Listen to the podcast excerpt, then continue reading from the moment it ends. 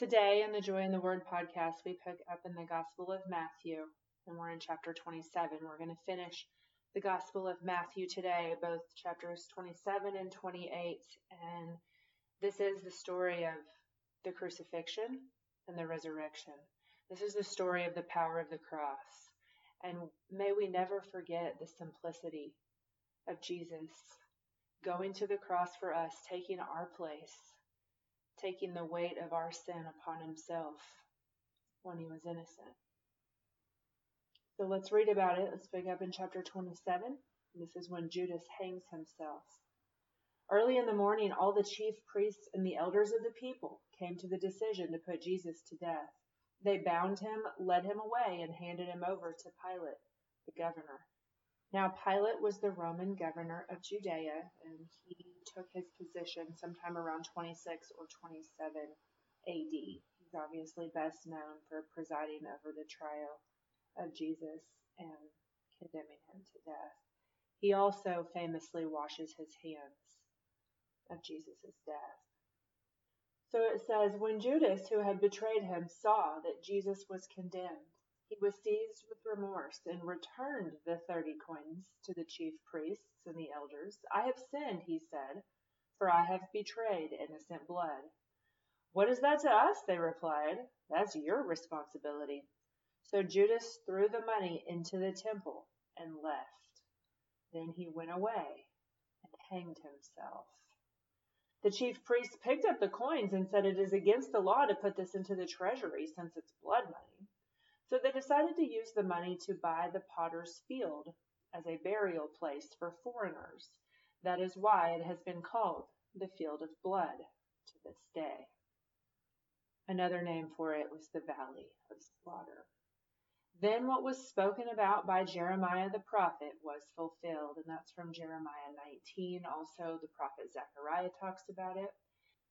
They took the 30 silver coins, the price set on him by the people of Israel, and they used them to buy the potter's field, as the Lord commanded me. You'll remember we discussed last week the price of the slave, the exchange of someone who has been ransomed. And that is the purpose of this 30 pieces of silver. The next part of the chapter is Jesus before Pilate. This can also be found in the Gospel of Mark, Luke, and John.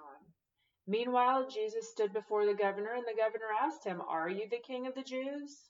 Yes, it is as you say, Jesus replied. When he was accused by the chief priests and elders, he gave no answer. Then Pilate asked him, Don't you hear the testimony they are bringing against you? But Jesus made no reply, not even to a single charge, to the great amazement of the governor. Now it was the governor's custom at the feast to release a prisoner chosen by the crowd. At that time, they had a notorious prisoner called Barabbas.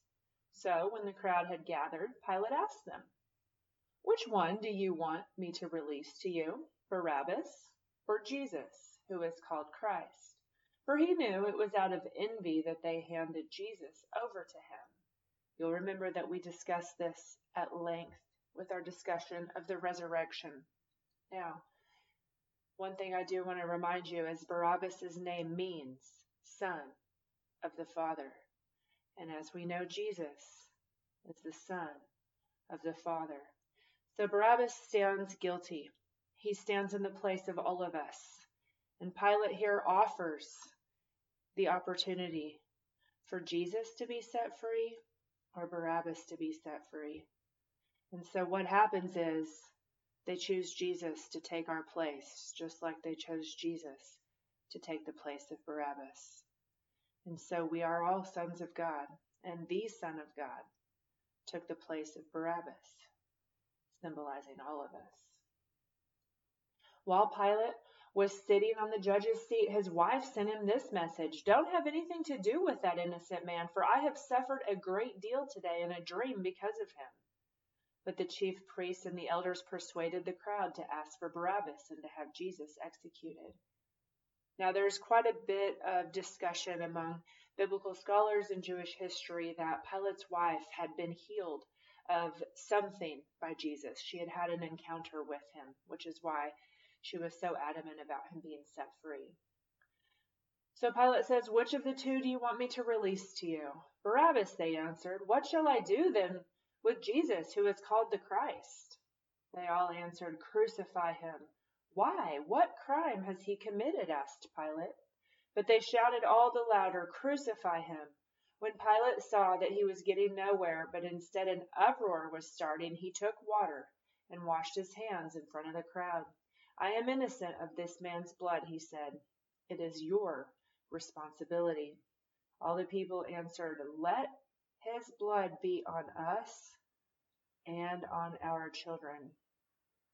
And that's such a severe response that they would know that they would know that they would know that he was the man that should be put to death, that they would even put his blood on their children. So Barabbas was released to them, but he had Jesus flogged and handed him over to be crucified and the soldiers mock Jesus. This can also be found in the Gospel of Mark.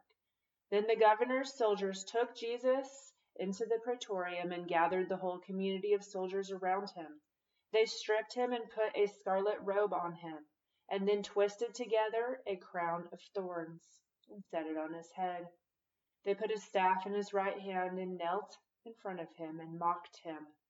Hail, King of the Jews, they said. They spit on him they took the staff and struck him on the head again and again. After they had mocked him, they took off the robe and put his own clothes on him. And they led him away to be crucified.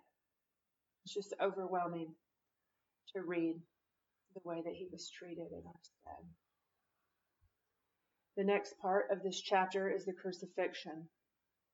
It can be found obviously in the Gospel of Mark Luke, and. John as well. I'm also going to make some cross references to Psalm 22. As they were going out, they met a man from Cyrene named Simon, and they forced him to carry the cross. They came to the place called Golgotha, which means the place of the skull. There they offered Jesus wine to drink mixed with gall, but after tasting it, he refused to drink it. When they had crucified him, they divided up his clothes by casting lots. That can be found in Psalm 22, like I was just saying. And sitting down, they kept watch over him there. Above his head, they placed the written charge against him. This is Jesus, the King of the Jews.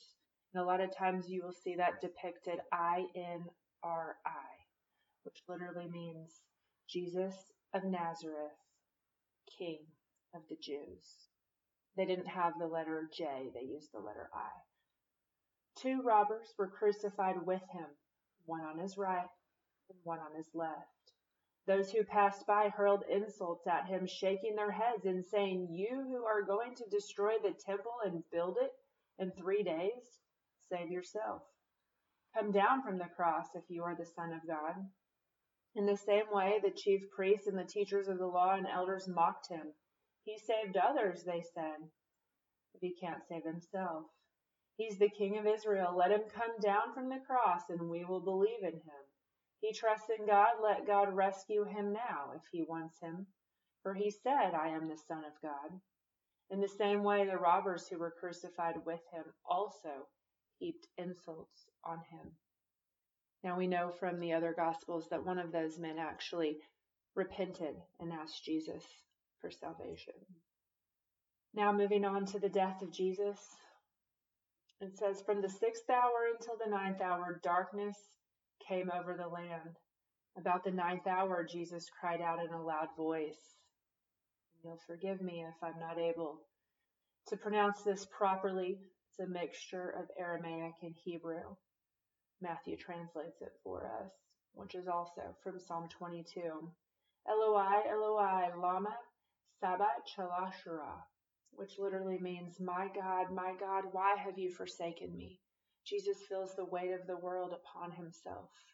He cries out, Why have you forsaken me? Which is the cry of humans all across the world. When some of those standing there heard this, they said, He's calling Elijah.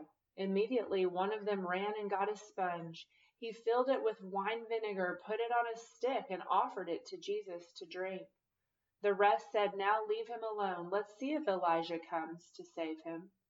When Jesus had cried out again in a loud voice, he gave up his spirit. Like I said in the Psalm of David, Psalm 22, he says, My God, my God, why have you forsaken me? He says, They divide my garments among them and cast lots for my clothing. But the next part says, But you, O Lord, be not far off. O my strength, come quickly to help me. Rescue me from the mouth of the lions and save me from the horns of the wild oxen. I will declare your name to my brothers in the congregation. I will praise you. So when Jesus cried out, again in a loud voice, he then gave up his spirit. And at that moment, at that moment, the curtain of the temple was torn in two from top to bottom. The earth shook and the rocks split. The tombs broke open and the bodies of many holy people who had died were raised to life. They came out of the tombs, and after Jesus' resurrection, they went into the holy city and appeared to many people. So at the moment that Jesus died, at the very moment, the curtain that was the symbol of the separation between the people and the presence of God, that curtain of the temple that separated the Holy of the Holies was torn in two. It was ripped from top to bottom. I've read a lot of information about that curtain, about the thickness of it, and about how it was ripped from top to bottom to show that it was God Himself that did it because the weight, the thickness, the impossibility of a human cutting it that quickly at that moment. It couldn't happen. God did it. God said, Look, I have now separated this curtain so that you can enter in that you can come in and be in the presence of God because of what Jesus did.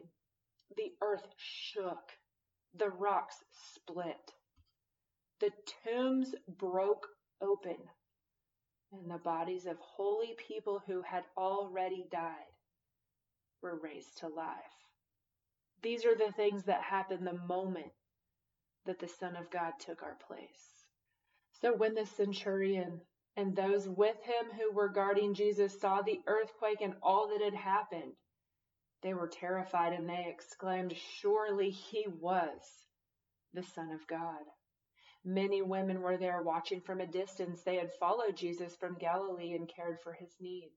Among them were Mary Magdalene, Mary the mother of James and Joseph, and the mother of Zebedee's sons. Now, the burial of Jesus can also be found in Mark, Luke, and John. As evening approached, there came a rich man from Arimathea. His name was Joseph. He had himself become a disciple of Christ. Going to Pilate, he asked for Jesus' body, and Pilate ordered that it be given to him. Joseph took the body, wrapped it in a clean linen cloth, and placed it in his own new tomb that he had cut out of the rock so it was new and never been used before. He rolled a big stone in front of the entrance to the tomb and went away. Mary Magdalene and the other Mary were sitting there opposite the tomb. Now the guard at the tomb. The next day, the one after the preparation day, the chief priests and the Pharisees went to Pilate. Sir, they said, we remember that while he was still alive, that deceiver said, After three days I will rise again. So give the order for the tomb to be made secure until the third day.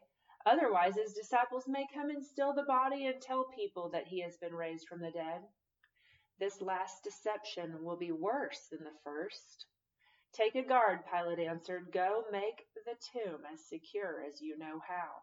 So they went and made the tomb secure by putting a seal on the stone and posting a guard. Now in chapter 28, the resurrection can be found in Mark and Luke as well.